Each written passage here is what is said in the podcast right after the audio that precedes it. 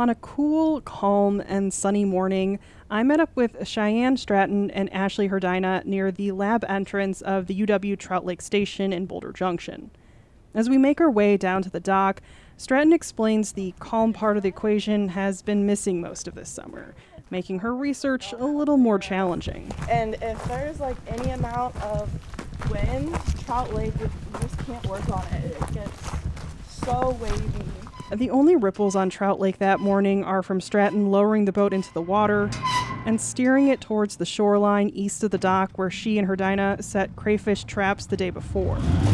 If we trap on the right side of the dock, we won't catch a single crayfish. Herdina lays on her stomach across the bow of the boat as Stratton lines her up with a plastic jug buoy. Herdina pushes herself up to standing as she pulls the line and the trap at the end of it into the boat. It's filled with dozens of rusty crayfish clicking away. The trap looks full to me, but Stratton says it's nothing compared to what she used to pull out of the lake 5 years ago. There wasn't room for a single other crayfish in the traps. They would just be stuffed to the brim. You'd get over 100 crayfish in a trap. Yeah, there's some big ones in there. There are some massive ones. Rusty crayfish used to be used as bait for anglers and were first found in Trout Lake in the early 80s.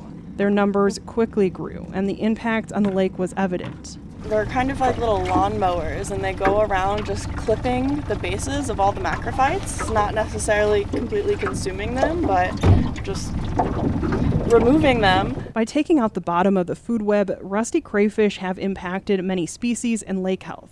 They've had such an impact on sports fishing that researchers estimate the rusty crayfish cost the fishing industry in Vilas County about $1.5 million annually.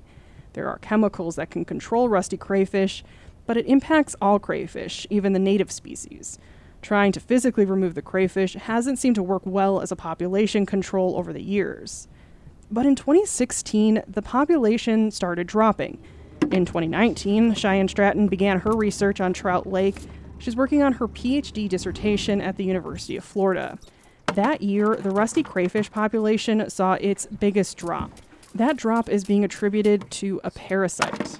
A microsporidian's a spore-forming parasite, and it is specific to the rusty crayfish. Stratton has been studying the outbreak for the last 5 years. So we wanted to not only understand how it impacted the host, the rusty crayfish, but also how it changes rusty crayfish's ecosystem impacts. And so we've been doing a lot of monitoring of Trout Lake as a whole.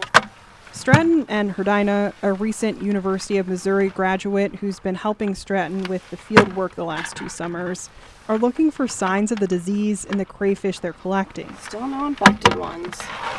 We might have a long week ahead of us. Each trap load of crayfish gets dumped into a 5-gallon bucket. Stratton and Herdina pull out crayfish one by one and carefully study their abdomens.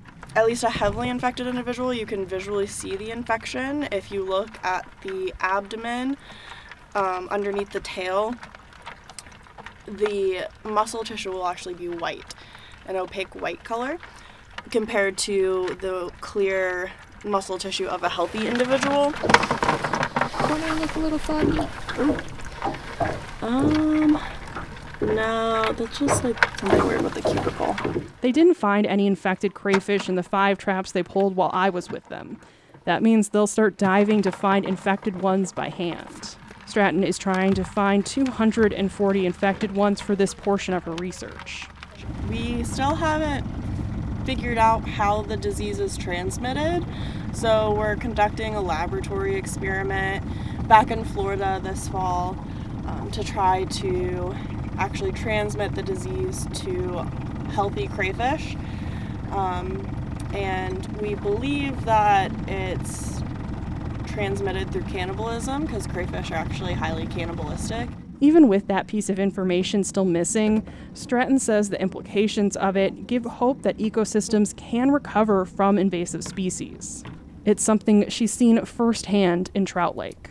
Especially at the sites where we're hardly finding any rusty crayfish, we're starting to see a lot higher species diversity of the aquatic plants. A lot of aquatic plants we haven't seen in Trout Lake in decades, we're starting to see reappear, and we're also seeing a higher species diversity of fish at those sites as well. It's a sign that despite human impact, nature may be correcting course on its own. We expect to definitely see a very drastic shift in the aquatic plant biomass and species richness in the lake following this decline. For